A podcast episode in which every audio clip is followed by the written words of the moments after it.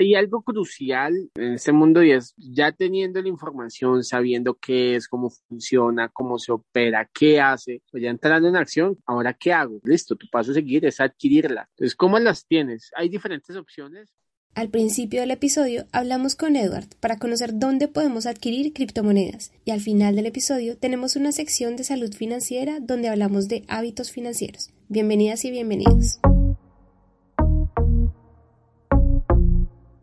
Quentich te conecta. Conectamos a los docentes a través de podcast y blog para conocer cómo solucionan los nuevos retos educativos. Descubre historias, reflexiones y proyectos de profes para profes. Conoce cómo el sistema educativo tradicional se transforma. Descubre cómo convertir tu clase en un espacio creativo, innovador y digital a través del curso de creación de piezas sonoras. Enseña, cuenta y comparte. ¿Y tú? ¿Qué, me, cuentas?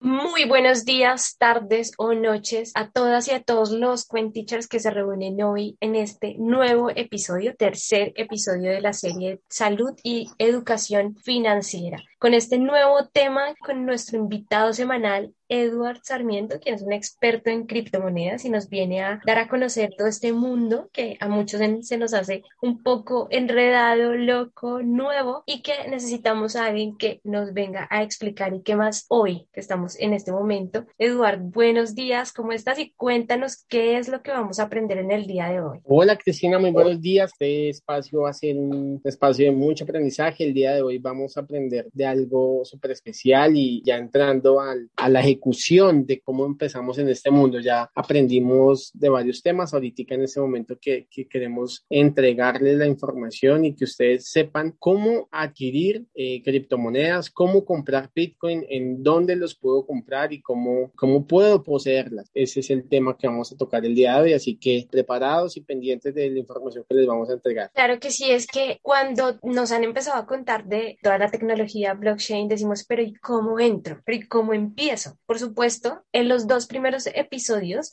hemos aprendido qué son las criptomonedas y por qué surgen. Así también hemos podido hablar de la tecnología blockchain, qué necesidades soluciona en el mercado real, es decir, en las diferentes industrias. También hemos podido hablar de esas preocupaciones que normalmente y a cualquier persona de a pie nos llaman la atención, ¿no? Como para quién están hechas las criptomonedas. Para mí, yo puedo entrar, es para mí o no. Y pues también hemos podido dilucidar cuáles son esas facilidades y dificultades que a día de hoy tiene. Hoy tenemos, bueno, no hoy específicamente, pero hace algunos días tuvimos la efeméride de cumpleaños, que específicamente fue el cumpleaños número 13 de blockchain. ¿Cómo te parece eso, Eduard? ¿Qué tal este cumpleaños de blockchain? Mira, ha sido muy particular este tiempo que ha pasado, permitido identificar todos los cambios que se vienen y que han sucedido en, en todo este tiempo. Tener presente es,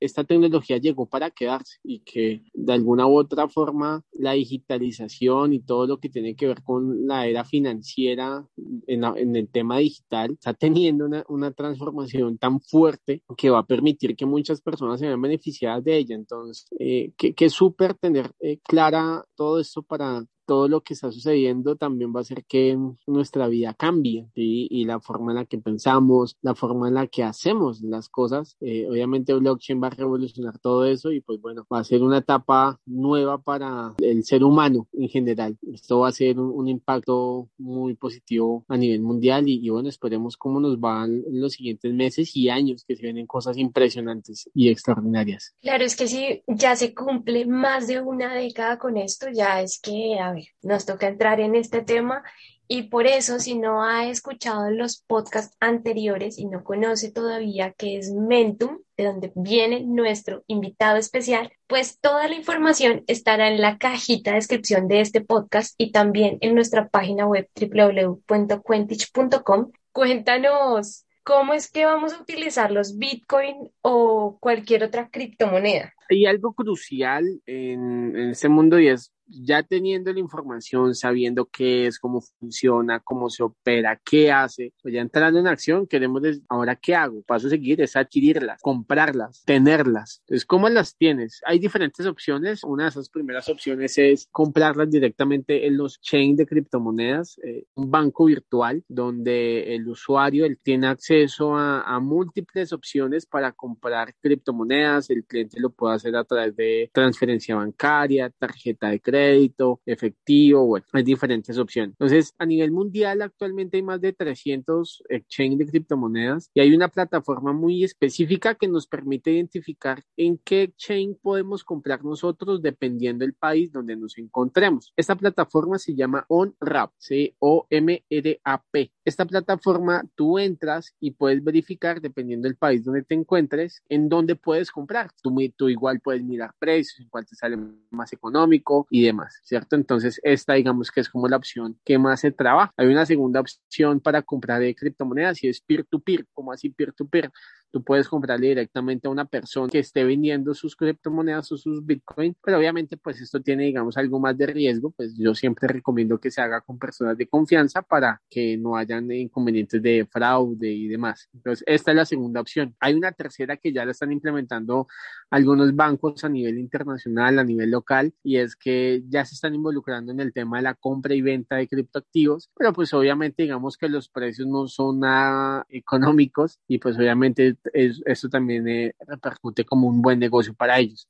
Entonces, estas son las tres formas en las que actualmente un usuario, una persona nueva que ya se quiere involucrar a invertir, a comprar de activos financieros digitales como las criptomonedas, puede hacer a través de estos tres sistemas. Y me surge la duda de cuál fue la forma en la que tú iniciaste en este mundo? Bueno, pues fue un proceso, imagínate, yo, bueno, hace más de seis años que iniciamos, ¿cierto? Y en el momento en el que yo tomé la decisión de invertir, pues yo ya conocía Bitcoin desde los 400, pero vine a comprar ya cuando Bitcoin estaba como en los 700 y algo de dólares. Yo compré como casi 3 millones de pesos en ese momento, eh, un poco más, pero lo hice fue a través de una amiga, una amiga que, que ya ella quería vender una, una, una parte de sus bitcoins y yo le compré a ella directamente. Somos de confianza, entonces pues obviamente se, se generó ahí la, la empatía y se pudo hacer la negociación. Y fue una negociación así, peer-to-peer. Eh, pero lo que les digo, pues obviamente tiene que ser con personas de confianza, entonces pues es algo crucial e importante al, al, al hacerlo por el tema de de, credibilidad y pues obviamente que no, no, no, vaya a haber un tema de fraude.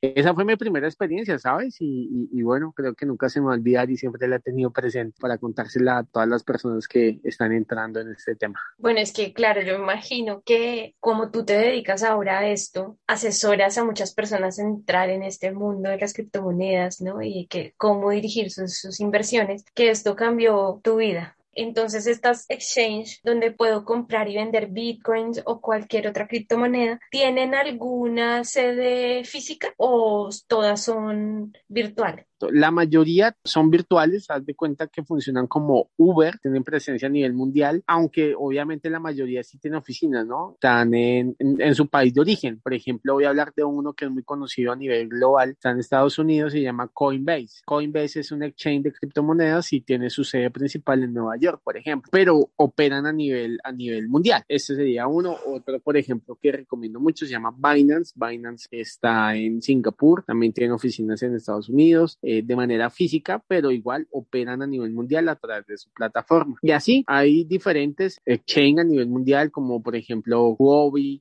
que otro FTX, que es de China. La mayoría son asiáticos, ¿sabes? que... Muy interesante que sean asiáticos. estamos en un momento crucial, aunque digamos que Bitcoin ya está en un precio, digamos que está considerablemente alto, la forma en la que hoy en día las instituciones financieras se están dando a conocer en este nuevo tema es a través de la inversión en ella. Entonces, es importante que podamos tener la oportunidad de entrar en este mundo antes de que los peces gordos lo hagan. ¿Quiénes son los peces gordos? Instituciones financieras, fondos de inversión, empresas que manejan todo el tema de seguros a nivel mundial, empresas privadas como Coca-Cola, General Electric, bueno, empresas que eh, tienen, eh, que cotizan en bolsa y que quieren de pronto que sus acciones sean cotizadas a través de esta cripto criptomoneda, pues eso va, eso va a hacer que el precio aumente de una forma impresionante. Entonces, para nadie es un secreto que eso es un activo refugio que va a permitir el cambio de la economía a nivel mundial. Yo pienso que ese es el momento indicado para poder hacerlo y que todos aquellos que eh, se preguntan cómo es que funciona, pues se puedan beneficiar a partir de ahorita. Antes de los peces gordos, antes que todas estas multinacionales lo hagan, hagámoslo todas las personas de a pie. ¿Por qué? Así es, porque nos vamos a ver más beneficiados y vamos a coger la valorización de esos activos en el momento en que los peces gordos entren. ¿Qué pasa? Cuando, si no, digamos que las fracciones o la cantidad de dinero que eh, entra al mercado de las personas que estamos iniciando, pues es muy mínimo, ¿cierto? A comparación de lo que puede llegar a invertir o colocar en el mercado un banco, un fondo de inversión. Son sumas muchísimo más altas y muchísimo más grandes.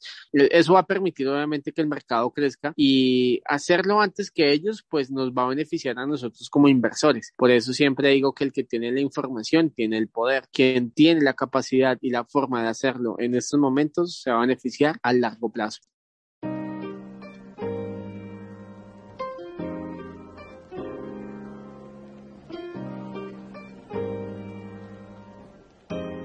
En esta sección de salud financiera quiero tocar ligeramente el tema de hábitos familiares que influyen en la confianza que tengo a la hora de tomar decisiones financieras.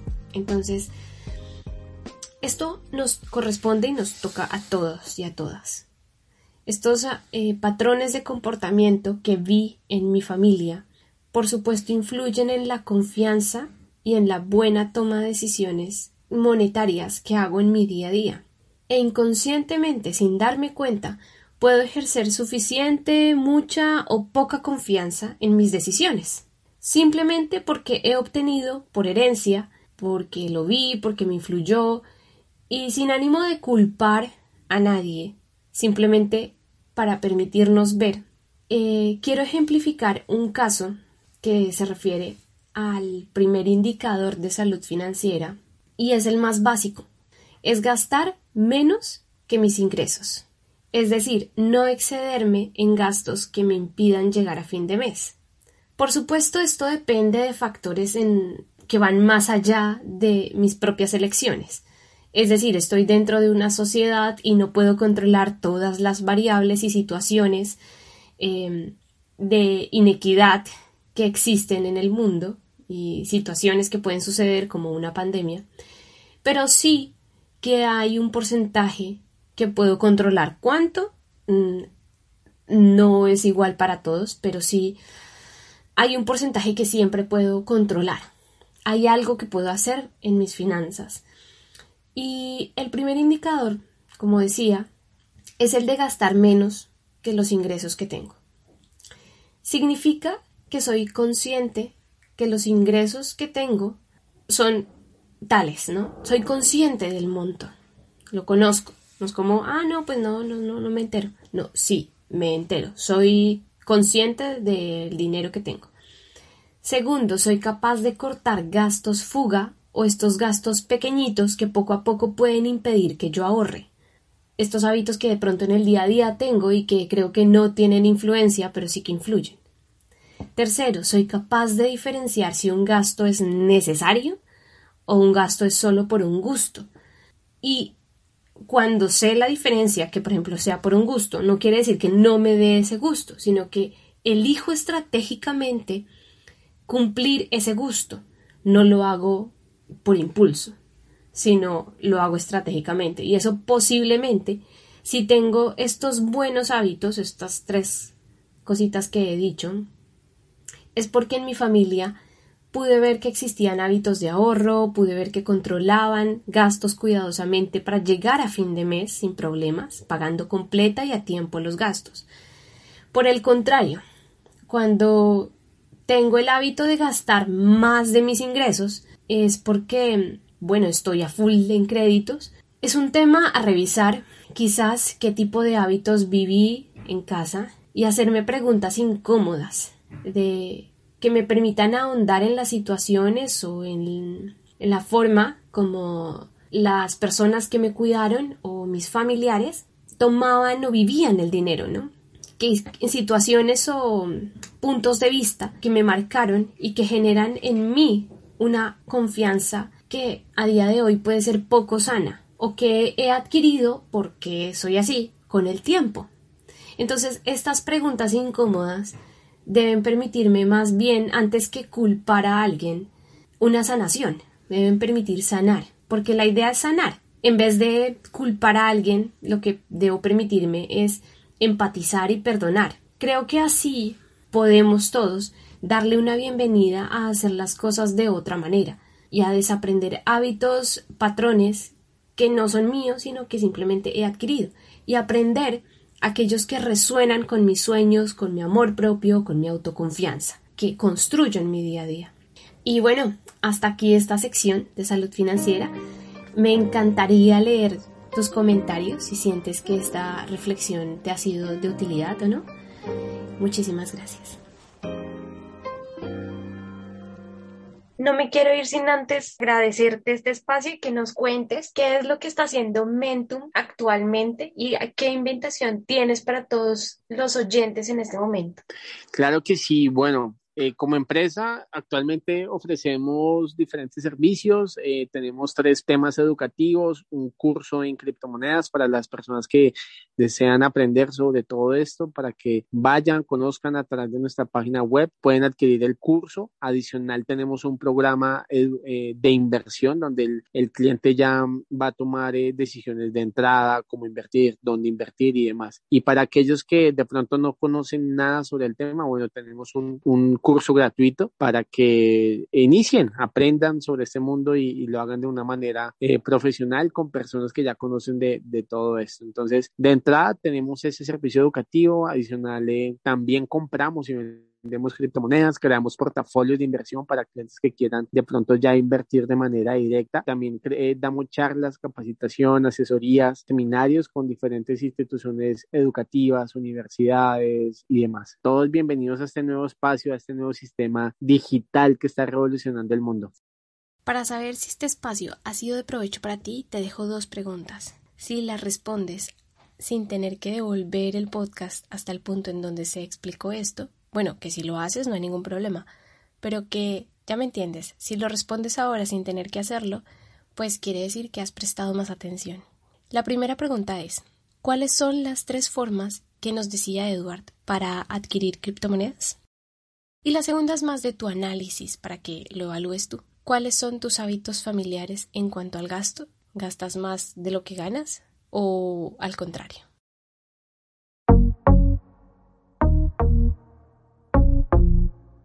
Quentich te conecta. Conectamos a los docentes a través de podcast y blog para conocer cómo solucionan los nuevos retos educativos. Descubre historias, reflexiones y proyectos de profes para profes. Conoce cómo el sistema educativo tradicional se transforma.